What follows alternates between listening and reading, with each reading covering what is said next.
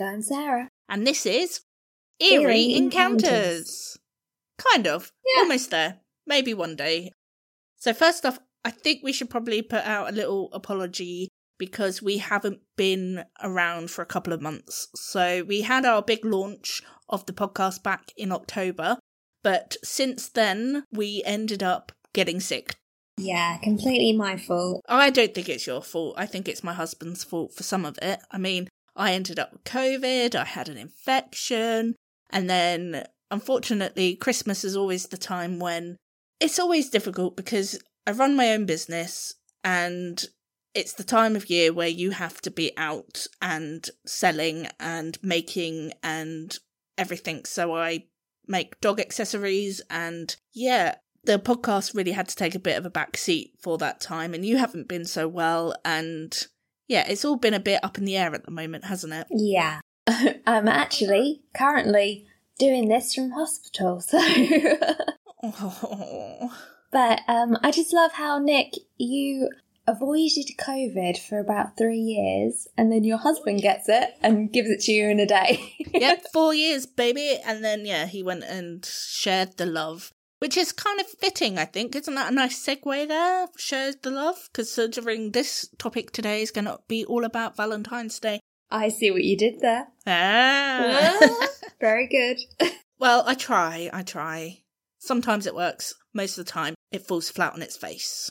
So, yeah, this is our Valentine's Day special. So, romance has always had a dark side. Something sinister, possessive, even fatal lurks behind the desire to attract and to be attracted. For centuries, something spiritual, possibly even supernatural, has been suspected in the ways of love. Romance has been blamed on witchcraft, and something primitive about romance returns us to our lesser civilized forms. And for some of us, it is one of the few moments we genuinely sense our relationship to infinity and the realm of spirits. Consequently, romance has become one of the most prominent themes in Gothic fiction, from Dracula to the Phantom of the Opera, from Wuthering Heights to the poem The Raven, which I study with my students, to name a few. I've never heard it, I don't think. Edgar Allan Poe. It's dark. Is it? I do like a dark romance. Yeah, it's a good one. Nothing bridges the gap as much, and no genre is more capable of constructing these emotions quite so nimbly as the horror genre. There are often samples of some of the greatest romantic ghost stories and supernatural fictions from the Golden Age in horror. There are tales of ghostly highwaymen, resurrected vampires, deceased lovers returning from the grave, and marriages between the ghosts and the living. A relationship after breaking into haunted houses, attractions frustrated by hereditary curses, abductions by demon lovers, being taken over by possessive spirits, oppression by vengeful ghosts, or romantic waltzes with the Grim Reaper in female form. Revenge had by jilted lovers, revenge had by murdered rivals, and revenge had by deceased wives. Romances with revived Egyptian slave girls, romances with cursed mummies, and romances with enchanted portraits. We also have romances across dimensions of time space, and tragedies involving poor communication between genres. Tragedies often involved hypnosis, and incidents involved unintended affairs, problems involving assault, oh, and much, much more. If your Valentine has a taste for the macabre and the romantic, pair a ghost story with your roses or your box of chocolates.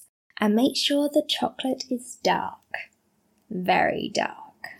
So, in supernatural horror, in literature, H.P. Lovecraft famously declared fear to be the oldest human emotion. So, without contesting that observation, I think Lovecraft and that messy tangle of desire, admiration, lust, and possessiveness is almost certainly the second. After our basic needs have been met, our very next need is going to be emotional, the first for company and for understanding and belonging. In short, once our survival is no longer in question, the human spirit is most desperate for love. love has left a deep impression in human culture, in art, literature, philosophy, and religion. So while whole genres of films, stories, and songs are devoted to this expression, some of the most critical human rites of passage, such as proms, weddings, balls, festivals, revolve around the celebration of love. Many of the most passionate and aggressive political battles of the past two centuries have involved debating the appropriateness of marginalized love and its expressions and nearly every religion on earth have love as the most divine of human emotions, with the use of wedding ceremonies as a spirited way of connecting two lovers. We are permitted to briefly catch a glimpse of eternity, and yet, as even the most romantic among us are to recognize, love comes with a darkness as bleak as its light is illuminating. And love can be heaven, but it can just as easily be hell. And all those loved up couples out there will be declaring their undying love to each other. Please, someone pass me the bucket so I can vomit. we thought we would come back and see. Maybe we should just express our undying love for each other. Yeah. Yeah? yeah, you can be my Valentine. What are you hoping for this year then? A lie-in would be nice. I'm a simple girl. I don't want much. I just want sleep. It's a bit mean, isn't it? I just want some sleep. I'll text Lawrence and let him know. So, most of this information comes from a variety of different sources. They'll all be in our show notes as per usual, but some of the places that I got this stuff from is history.com, The Pioneering Woman. There is also some NPR articles, Mental Floss articles. That It's all in there. We went to a lot of different places to find all this stuff. So, I thought today, with the subject, that we should really go back in time and find out a little bit about the history of the day itself. Then maybe look at some of past traditions, traditions around the world, where I'm going to do a quiz for you to see if you can have a guess at some of the things that happen around the world, and then go into some ghost stories associated with the day, but also maybe some heartbroken ghosts out there that are still looking for their true love, which I think that's pretty sad, isn't it? With these poor little ghosts that are still trying to find Mr. or Mrs. Right. I'm far too emotional for this today. It's alright. I'm hoping I'll start to make you laugh soon. Particularly with some of the stuff that I've dug up. I mean, this is hilarious, some of this stuff. Nowadays, the Valentine's Day is associated with roses and hearts and love and all of the happiness associated with love. But originally, this particular celebration may not be so happy. It was a bit on the bloody side. So there's two reasons why, or they can't really identify when Valentine's Day started, like what was the origin story. But there's two lines of thought. One is that it's as a result of the death of St. Valentine, and the other is as a result of the Romans. What would you like to hear first? Let's go with the Romans. We're going with Romans. Good choice. they think that the whole thing with the Christian church coming in and trying to take over from traditional pagan festivals, we try and change things. Like, for example, we've got Christmas Day is in the middle of December or at the end of December, which is meant to be a celebration of the equinox. And so this time of year, February the 14th, is a bit similar. So, back in Roman era, it was a feast day in the middle of February, so about the 15th of February, but it was a fertility festival, which makes sense because of all of the lovey doveyness. Oh, I read this Yeah. somewhere. Yeah, it's called Lupercalia or Lupercalia, depending on where you are. Yeah, I also saw that word and thought, no. I'd spent a little me. time getting the internet to play, like, say it to me. I'm like, how do you say this? Come on, tell me. And so it's celebrated, this fertility festival is dedicated to Faunus, the Roman god of agriculture, as well as the Roman founders Romulus and Remus. During this time, it was really interesting where there are feastings and then they pair up partners, and it was a bit of a raucous celebration and it was filled with debauchery, blood, and sacrifice. So this sounds like our kind of festival. Yep. I mean, where is it? I want to sign up right now. That sounds better than all of the lovey-dovey stuff I'm I'm going to sound really bad, aren't I? I'm going to sound really mean about Valentine's Day and love. Members of the Luperci, which is an order of Roman priests, would gather in a sacred cave where they thought that the infants Romulus and Remus were looked after by the she wolf Lupa, and the priest would then, in that cave at that time, they would sacrifice a goat for fertility and a dog for purification. Oh, this part no. I disagree with. Just why do you need sacrifices? I, I don't quite understand. The goat kind of probably bred for it, not the dog though. Bad Romans do not like that. But then they Oh. would strip off the goat's skin and hide into strips. They would dip it into the sacrificial blood and then take to the streets gently, it says gently. I don't know how you really gently slap anyone, but gently slapping both women and crop fields with the goat hide. And this is meant to be a sign If that you would have good fertility for the next year. bottom with a goat's hide, I think that'll pretty Or slap much me anywhere with be the deciding factor. Yeah, slapping me anywhere. I'd be like, excuse me, back the hell off. But that's the reason why they think there is the red associated with Valentine's Day is because it's meant to or just your sore blood, bum maybe. afterwards. Who knows? Maybe, maybe. I mean, pretty. It sounds like fun until the blood part comes in. I mean, the debauchery, the feasting, yeah, I could get on board with that. But the blood slapping. the blood is where I draw the you line. can keep that. Doesn't take a lot. The blood. Should get that on a the- t-shirt. yeah, the level that I can get to. Yeah, the blood is the level. What, what, what should we say? I draw the line at blood. Yeah. I mean, that'd be quite a good t-shirt. So later on, on this day, the city would then place their names into like a big urn, and the city's bachelors would each choose a name and come paired up. And those matches would often end in marriage. so it's the early days of Tinder. Or eHarmony, or what other ones are out there? Plenty of Fish, and it's the, it's the early dating app. I mean, how cool would that be? You whack your name in an urn, dude comes along, picks your name out, They move awesome, fast in. Roman times. I mean, that sounds way better. Well, you know, they don't have a good life expectancy. They're gonna Yeah, you never know when you're going to be before they die. next. Exactly. Someone could come along, take them out. but I mean, okay, makes sense. You can kind of understand where it might come together as a festival and be related to Valentine's Day. But then the Christians came along and Those said, you know what? No, you're having too much fun. Sounds Sounds a bit rude, doesn't it, to the Christians? Sorry, everyone out there. But the Christians said, you know what? No, this is too pagan for us. We cannot deal with this.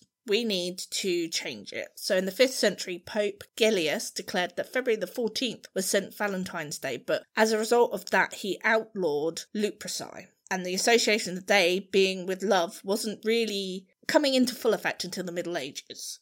So that is one of the origin That's stories. really but as I say, draw the line at blood.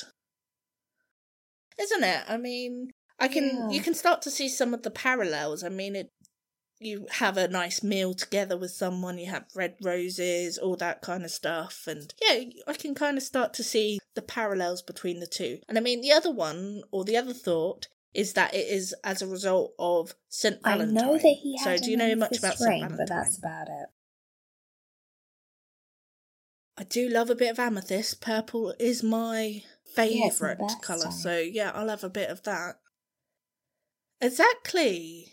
Exactly. So the thought is that that there were two Ah. distinct people that could have been St. Valentine. So it's thought to be celebrated in the middle of February to commemorate the anniversary of Valentine's death or burial, which occurred around AD 270, they think. And others believe that the Christian church may have decided to place St. Valentine's feast day in the middle of February in an effort, as I say, to Christianize Lupercalia. There it is thought that he is definitely a martyr, whoever this man particularly was. So we can safely say that, but they're not sure which St. Valentine they are referring to. So the first story we've got, or there's two stories. The first story, all both stories are because of Emperor Claudius II of Rome, who executed two different men named Valentine on February the 14th. The kicker is, it occurred in two different years, but in the same century, which was the third century. The first story of St. Valentine says that he was a priest who was arrested because he was defying a decree that forbade soldiers from marrying. And as a result of that, he was executed for the crime of continuing to yeah. rent those lovers in secret, which I think is quite sweet. And the second story of St. Valentine is that it was all to do with an imprisoned priest who fell in love with one of his visitors and began writing letters to her. And according to History.com, the priest supposedly sent the woman a letter before his execution oh. that signed off from ah. your Valentine. So there's two options. Neither of them can be verified. So it's either one or the other, or it could even be a bit of both. I mean, it could be that they've pulled them apart and put them back together wrong. It's interesting. Isn't it? You can see where we have the modern day Valentines. Yeah. And just like most things, we've turned it into a bit of a money making scheme. Oh, of course. It's got to have some money associated with it. Christmas, Easter, any holiday. You've got to show us the money. Also, a tradition that first started from the common beliefs in France and England that birds started their mating season on February the 14th. So, Cupid also has its roots in Greek mythology. So, he's the charming cherub that appears on Valentine's cards, often depicted with a bow and arrow. But how did Cupid become a common symbol of Valentine's Day? According to time, the figure can actually be traced all the way back 700 BC to the Greek god of love, Eros. He was actually a handsome, immortal man with the intimidating power to make people fall in love.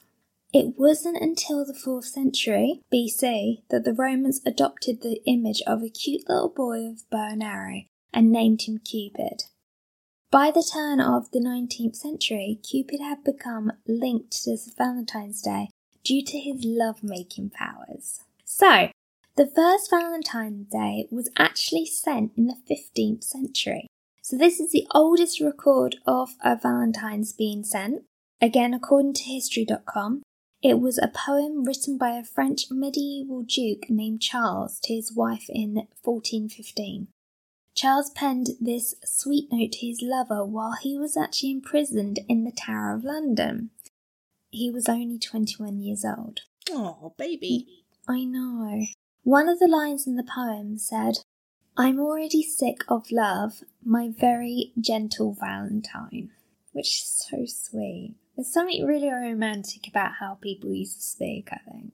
Not until the 1840s did we get the first mass produced Valentine's Day, however. People started exchanging cards and handwritten letters to both lovers and friends during the 17th century. But it was in the 1840s that the first Valentine's Day cards were mass produced, especially in the UK and the US.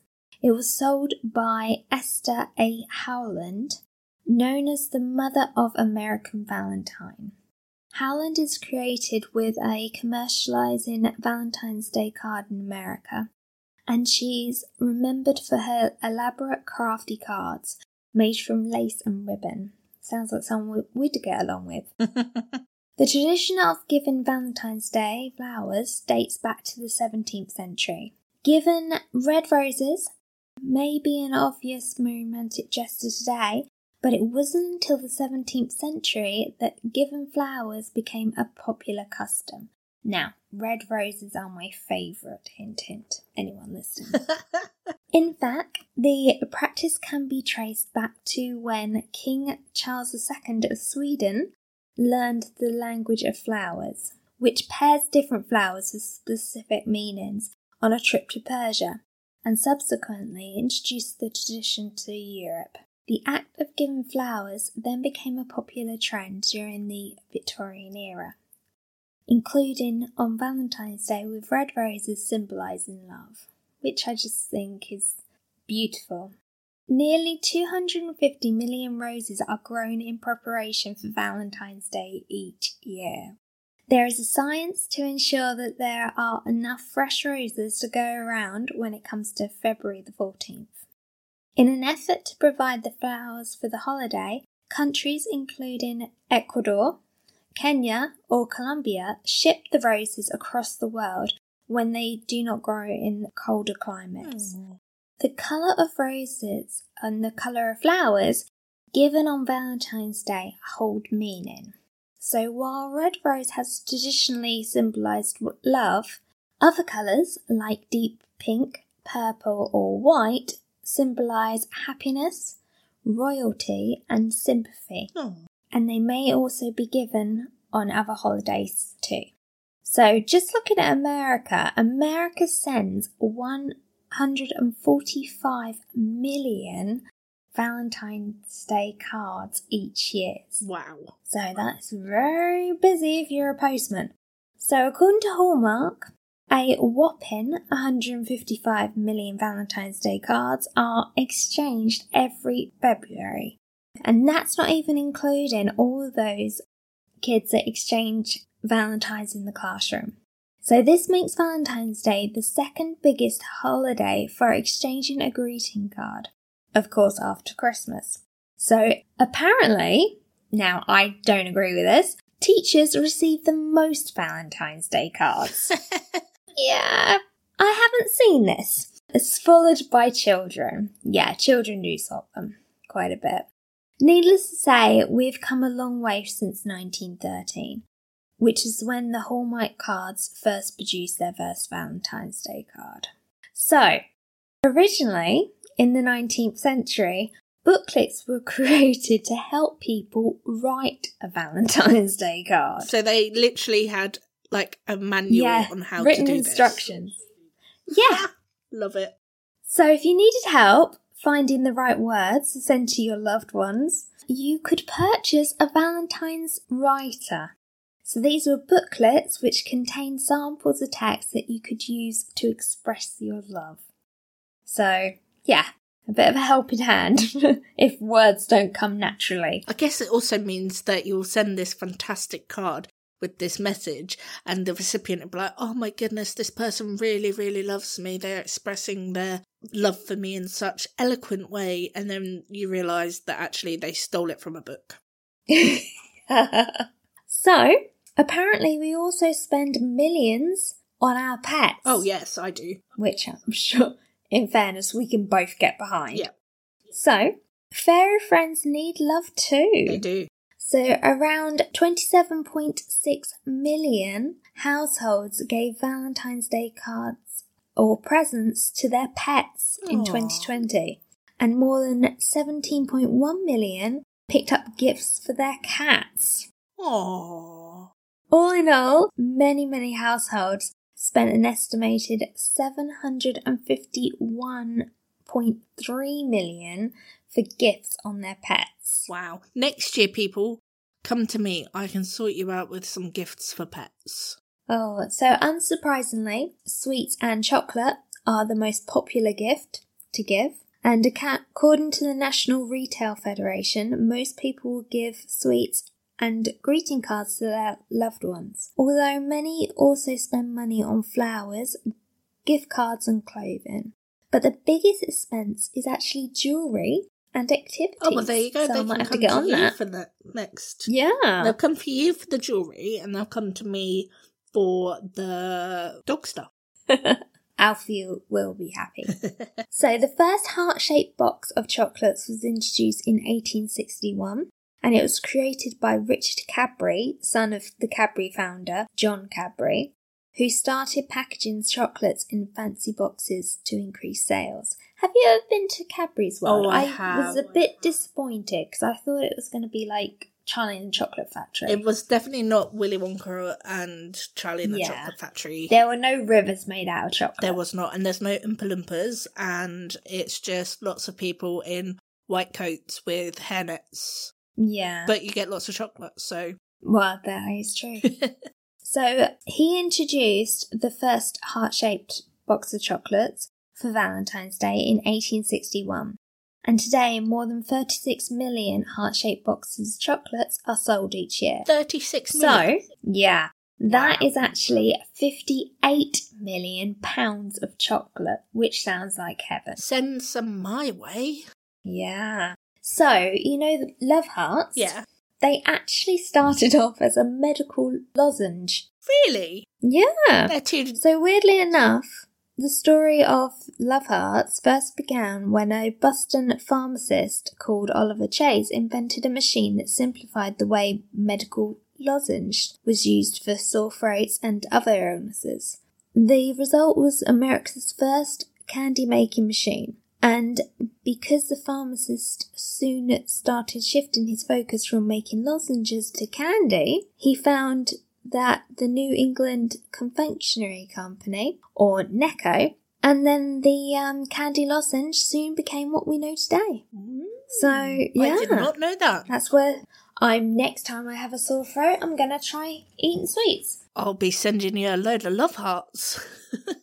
But it wasn't until 1866 that we ended up with those messages sort of printed on. Oh, them. that you know, the be sort of like, mine. kiss me, hug me, Yeah. that kind of thing. So it was actually Oliver's brother, Daniel Chase, who started printing those sentimental messages on the. What, when they decided that they were no good for being medicinal? Yeah. These aren't that good. Let's do something different with them. We've got to sell them somehow. So these are the same versions that we have today and featured much longer phrases such as married in white, you have chosen right. How long shall I have to wait? Or please be considerate. So yeah, I'm not sure how they fit the word considerate on those tiny hearts. Also, the But marry hey. in white thing. I mean, ooh, that's a bit mean, isn't it? Yeah. What are they getting at there? So, more than 8 billion conversation hearts, as they were called first of all, are manufactured each year. And Necco has to make them all year round. Each box has approximately 45 sayings, including true love, hug me, you rock, but you can also personalize your own. But don't worry, if you still have last year's box, they have a shelf life of five years. Now, if you're saving them for five years, I mean, we can't be friends. And did you know during 2019 there was a sh- national shortage of love hearts? That's shocking. Oh, I know, of all the things to run out of. So Necco actually went out of business in 2018 and then the sold yeah. and actually sold the rights to the love hearts to the um, candy company Spangler. uh, which also created the Dum Dum lollipops. I have no idea what that is. If you're American, write in and tell us. Yeah. So, due to the new manufacturing needs, um, they were unable to produce 8 million of the candy hearts for 2019, hence the sort shortage. Now, there are lots of manufacturing challenges and unanswered questions at this point. We want to make sure that these brands meet consumer expectations when they re enter the market. So, that was what the CEO of the company said. Okay, I'll let him have that. yeah, yeah, makes Yeah, slight sense. Gonna go buy a packet, I think, just in case there's another shortage. Then we can sell them and make millions. It would be like the toilet roll during COVID all over again. So, words of encouragement were added to the hearts in 2022, so really recently. So these had um, phrases such as "way to go" and "crush it" and "high five." Oh, I like those. I know. I think that's a good addition. Yeah. So, one of the most popular things that happen on Valentine's Day, you know, unsurprisingly, are proposals. So, is there really a better day for a marriage proposal than literally the day that's dedicated to love and romance? I would propose any other day. Just saying. well, Christmas Day and New Year's Day. Yeah, again. Seeing most people pop in the big question, Valentine's Day is also a huge one. Yeah, no. So a survey showed that many would have loved to have gotten engaged on Valentine's Day. I don't know if I would have wanted it. It just seems a little A bit bit cliche. too obvious. Yeah. I'd much rather be on a nice beach somewhere. Exactly. And there's not many beaches in February. Yes. Unless you go to the uh, the the southern hemisphere, and that takes a while. Or a spooky castle. Oh yeah, that that would work. So many Latin American countries know the holiday as El Dia de los Enamorados. I'm not saying that again. Clearly, I'm not Mexican. Which means the Day of Lovers. Oh. Or Dia de Amor y la em- Amistad, which means the Day of Love and Friendship. I completely, brutally murdered that. So sorry. Number 1. El Dia de San Valentin. This matches up with English pretty well and more literally means the day of Saint Valentine. Number 2. El Dia de los Enamorados. This more literally means the day of those who are in love. Number 3. El Dia del Amor y Amistad. The day of love and friendship. There you have it. Three different ways to say Valentine's Day in Spanish. Uh, so this is when couples exchange flowers and chocolates, and the holiday focuses on the gratitude of friends, which I love. Oh, I appreciate you, and there is gratitude there for you. from- Yeah, you too. So in Japan, it's customary for the women to give confections to the men in their lives. Nah. Not so liking that so much. And the quality of the chocolate included indicates their true feelings. Really? So if you've got the cheapy, nasty stuff, Yeah, so it's apparently supposed to resemble fortune. So it gets better. Exactly a month later, on March the 14th, the men are meant to repay the favour by celebrating the increasingly popular White Day. what do you get for that? So I'm assuming they then give presents. So, you'll like this one. Valentine's Day horrors are actually a thing. Excellent. Yeah, so again, think of My Bloody Valentine. Brilliant. Ooh, which it's got written here. So, some people prefer to get their hearts rate up by watching a scary film. So, the popular 1981, which we mentioned, My Bloody Valentine, is just one of many. And I know when um, you send messages, do you do the XOs afterwards? Me, no, not really. They didn't always mean hugs and kisses. Did it not? What did it mean? No. So actually, this originated from the Middle Ages, which is so much earlier than I thought it was. And the Washington Post reports that during this time, the X symbolized the Christian cross, and the letters ending with the sign of the cross and a kiss to symbolize an oath. So it was basically sort of saying that I would always love you. Oh, okay, it's not as bad. I as know, I which is was. adorable. As the gesture became more popular in literature, letters, and paperwork, it then gained the meaning of sealed with a kiss. Oh, Lovebirds are actual birds. Yep. So while the term lovebirds have become popular in figures of speech, it also is the common name, now again I'm going to murder this, for the agapornis bird. So this is a type of parrot that's native to Africa and can be found through the eastern and southern regions. So this animal typically travels in pairs, which is why many couples are referred to as lovebirds. oh, I know, that's so sweet. Okay, I'm getting behind this one. Did you know there's actually an official Valentine's Day for singles? well, there you go. Bring it on. Yeah, and it's called International Quirk Alone Day. yeah, true story. And this is a holiday for single people, and it's on the same date, so February the 14th. And this holiday isn't an anti Valentine's Day, but rather a moment to celebrate self love and platonic relationships. And it's the International Quirky Alone Day that has been celebrated globally since 2003. Why have I not heard of this before? Well, it's something there for you to get behind and celebrate. Okay, now this one I like. It's the teacher in me. So, actually, William Shakespeare inspired this tradition. So, when writing letters to Juliet, and this has become a Valentine's Day tradition for many and even inspired the 2010 film Letters to, Juliet. So, around Valentine's Day, thousands of letters are sent to Verona, Italy, and are addressed to Romeo and Juliet's character, Juliet Capulet. So these love letters to Juliet are filled with emotion, passion, and in very many cases, heartbreak. Volunteers called Juliet's secretaries read through each letter, write a response, and pick a winner of the Cara Gigliuetta. Again, my Italian's pretty diabolical, which translates to Dear Juliet. Put your teeth in, Sarah. um, so the winner gets to visit Juliet's home in Verona and attend a special ceremony. Now, I've actually been to Juliet's home in Verona, and it has a balcony, like in Romeo and Juliet.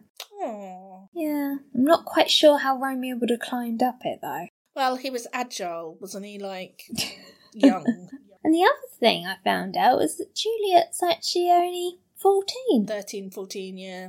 Yeah, pretty sure that's legal. Maybe it was legal back then. It's definitely not anymore. Four states in America actually have a city named Valentine's. So you have Arizona, Nebraska, Texas, and Virginia. They all have a city that's called Valentine. Aw. Although Virginia adds an S on the end, so it's Valentine's. Aw. And apparently, in Virginia and Texas, you can get special holiday postmarks at the post office.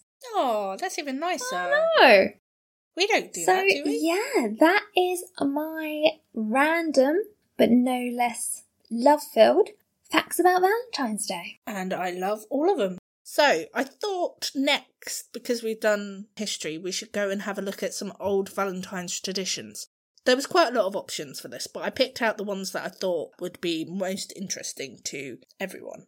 So it's from the Mental Floss article about old timey Valentine's Day traditions. So the first one using birds to predict a future spouse. What?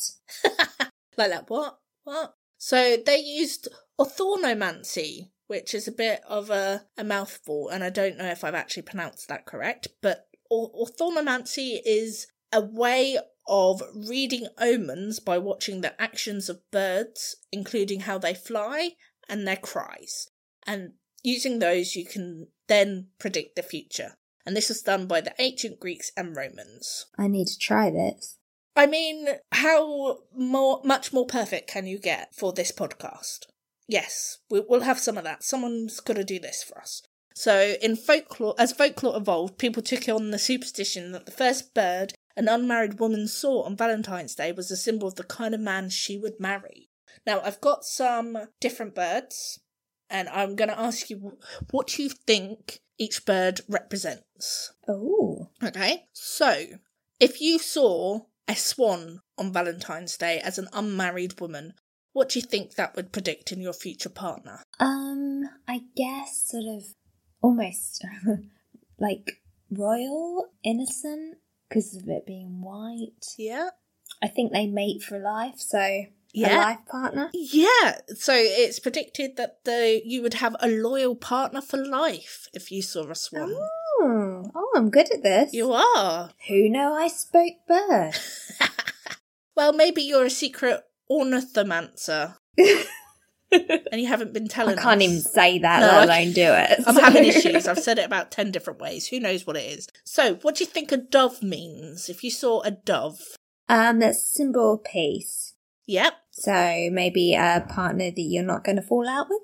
They thought in the Greek and Roman times that you would marry a kind hearted person. So you were almost there. You're pretty much there. Oh. And then what about a blackbird? Oh, Think of the colour. yeah. Black tends to represent negative things, so maybe it's not going to last very long. it's actually to do with the clergy and someone who does spiritual and charitable work. So I don't know. Oh, I'm never going to heaven. Maybe they're not going to last. well, we've already upset Christians anyway, or I have, because upset the whole bunch. anyone else, yeah, anyone else I can upset in this time. sorry, people, sorry. So another one is penning a vinegar valentine. What? It's a bit of a mouthful, that one.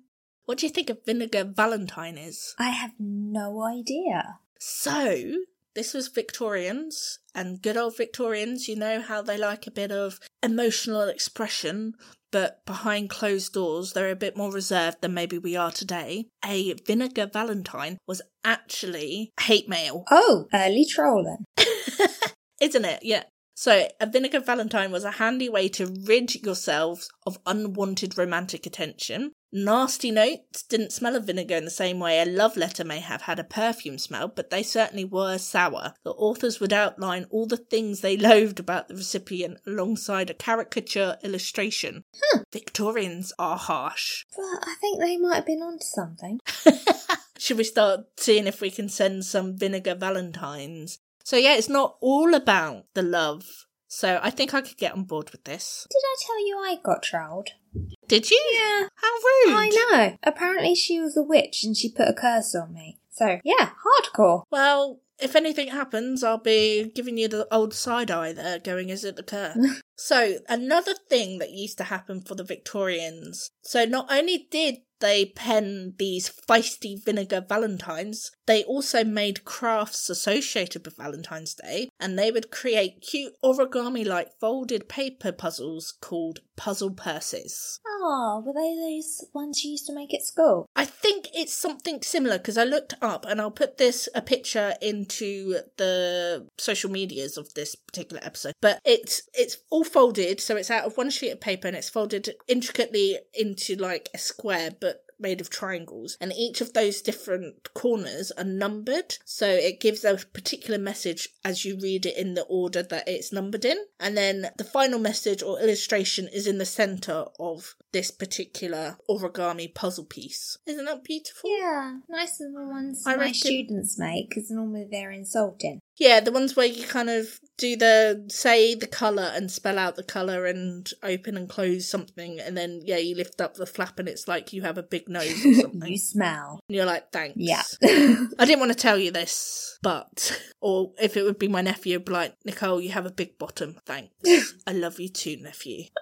It saved me this week, so um, I'm quite happy that I've got a big bum. Thanks very much. yeah, all the more to land on. Exactly, exactly. So yeah, I mean, it wasn't just us Brits that sent those out. There's also some examples of the Americans doing the same thing, and they have ended up in auctions selling for about six thousand to eight thousand dollars. Oh my goodness. Yeah, isn't that sounds pretty cool? Being able to read this as like someone in the 21st century, and yeah, seeing what they wrote to each other back then. I bet it was very, very tame, not like the dating apps of today. No marriage proposals then. It might have been they could have done marriage proposals using these.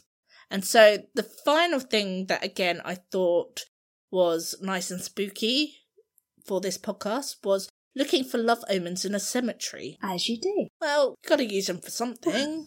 so, this particular superstition, traditionally, young people would head to the graveyard on Valentine's Day, and according to author Leigh Eric Schmidt, where the love struck kids would look for signs and omens at midnight to guess at who their beloved would be. Hmm.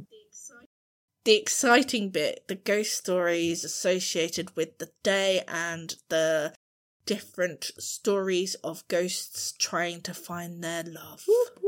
This is the bit that I'm sure you have been looking forward to. So, we have something at a place called Muncaster Castle, and this particular one relates to the tales of Tom Skelton, nicknamed Tom Fool the Jester, who lived in the castle. So, everyone knows we love a good castle. One night, Tom beheaded a local carpenter with his own axe, some say at the behest of his lord and master, and who was unhappy with the carpenter's interest in his daughter. I can understand that you might get a little upset if the carpenter was coveting your daughter, but maybe a little extreme to go and send your jester to chop off his head. Probably not the best way to deal with the situation. Maybe a conversation. And so, to this day, Tom's spirit haunts the castle and plays tricks on people that are visiting. Not only is there this murder about love, there is another one which took place in the castle, and this is the murder of Mary Bragg, the housekeeper from the village, and the housekeeper was deeply in love with one of the footmen at the castle. One evening, two men lured her from her home, claiming that her true love was ill. which sounds pretty sad. You'd be like, oh, I'm a bit worried now. I've got to go see him, make sure he's alright. But this wasn't true. And she was murdered near the main gate, and her body was found floating in the River Esk. And she is now known as the White Lady, and she's said to be seen haunting the gardens and the road outside the castle. Isn't that sad? Yeah. Okay, so the next story is about Croydon Woods, so a bit closer to home for us. It's only round the corner. But this is about the husband who searches Croydon Woods for his wife. So it's said that there is the ghost of Digger Harry haunting the woodland in Croydon to this very day because of a tragic love story. Did you say Digger Harry? Yep, his name is Digger Harry. Hmm. So, yes, the ghost of Digger Harry is said to haunt the woodland in Croydon to this very day. People have seen him, and it's really a tragic love story which apparently involved him being a heartbroken man and his dead wife. So, it is thought a few hundred years ago a man named Harry, or Digger Harry, and his wife lived in a remote cottage in a woodland off Courtwood Lane, Addington. These woods are now known as Bearswood and was popular among locals and acted as a route between Addington and Sanderstead to Selsdon. So it's a bit of a cut through this particular wood. And one day Harry's wife died of old age in the couple's home. So that's pretty sad. Harry was obviously devastated by this, but he, he couldn't bear to be parted from his wife. So instead he buried her body near their home in the woods. So he wanted to be near his wife. Isn't that cute? Mm. I mean, aw. But people began to ask, and eventually police investigated her disappearance. Harry was then apparently arrested because they thought that he had murdered his wife. After refusing to tell the police where his wife's body was, he was thrown in jail. Oh. After a short, t- yeah, they were like, "You're in jail." But after a short time behind bars, he was released due to his old age. He returned to his home, but try as hard as he could, Harry couldn't remember where he buried his wife's body, and died still being unable to locate it. Oh, that's so sad. Yeah, isn't it? So, in the years after his death, locals have reported seeing Harry's ghost wandering the woods with a spade over his shoulder, which is where the title Digger Harry comes from. Ah, I get it now. Yes, and with his spade, and he's looking for his wife's grave. He's reportedly last been seen wandering in the woods by a group of scouts, but that Oh. was a shock for them. And it's thought that Digger Harry's ghost hasn't been seen for several years, but be aware when you next decide to walk through Bears Wood. I think we need to go to visit. I was just about to say that. I got that. but, uh. And then the next story is the Valentine's Ghost, and this is in Sefton Park in Liverpool, and this seems to be quite a big one. And so I took this information from the website Dark Victoria, and so I will make sure that they're credited in the show notes. And so this one is, or says that at midnight on Thursday, the 14th of February in 1867, two lovers stood on the bridge in Sefton Park, Liverpool. Their names were William Roberts and Alice Harwood, and they both knew that they very soon they would be going their separate ways through life because William's stern parents had told him that he had to marry someone else. Alice just wasn't the one for him. So his parents were making him marry a wealthy heiress. So upon the bridge at midnight, as the distant clock chimed the twelfth hour, William tearfully told Alice that their three year affair would have to end for the sake of his future bride. Because, you know, you've got to always be worried about your future bride, not the fact that you've just spent three years with another woman. Alice said nothing in reply, then she suddenly turned, kissed him, and closed her eyes as the tears streamed out of them. Before parting, Alice said in a trembling voice, Grant me one last favour, the only one I will ask you for on this earth. So William waited for the request. She said, Promise to meet me here twelve months from tonight at this same hour. William wasn't keen on that suggestion, but somehow deep in his tormented heart, he knew that he had to see his first real love one more time. He said, I will come. The year dragged by, and exactly 12 months later, William and Alice reunited at the bridge. But William told Alice that he was now married and no longer cared for her in a romantic way. Pretty harsh. Ouch. Yeah, that, that's going to be a bit of a kick in the teeth. Like, thanks, William. Anyway, despite William's frank admission, Alice was still deeply in love with him. and before they parted, she begged him for one further final reunion at the bridge in a year's time again on February the 14th at midnight. William said that would be possible that would be impossible as he certainly had no intentions of jeopardizing the loyal relationship he was enjoying with his now wife. But Alice started to sob and reminded him of the promise they had made to each other during their long affair to stay together. William reluctantly agrees to one more meeting, and only one, and as before, they both vowed to turn up at the bridge on February the 14th, the next year at midnight. In February 1869, William was involved in a shooting accident and suffered a leg injury which left him unable to walk without the aid of crutches. But because he had had this prearranged meeting, William wondered how he could possibly get to the bridge on his crutches and even considered postponing the journey. But he was a man who was true to his word. He decided that he was going to the park bridge. He got his old trusted servant, Bob, who had already had knowledge of this affair, he got him to agree to get William to the park bridge.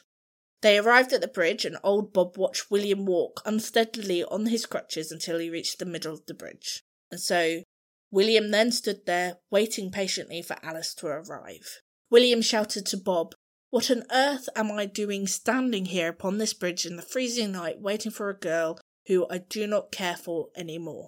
Again, ouch! William, seriously, dude. Old Bob wisely stayed silent as the clock in the distance started chiming midnight and the approaching figure of Alice was suddenly visible at the end of the bridge.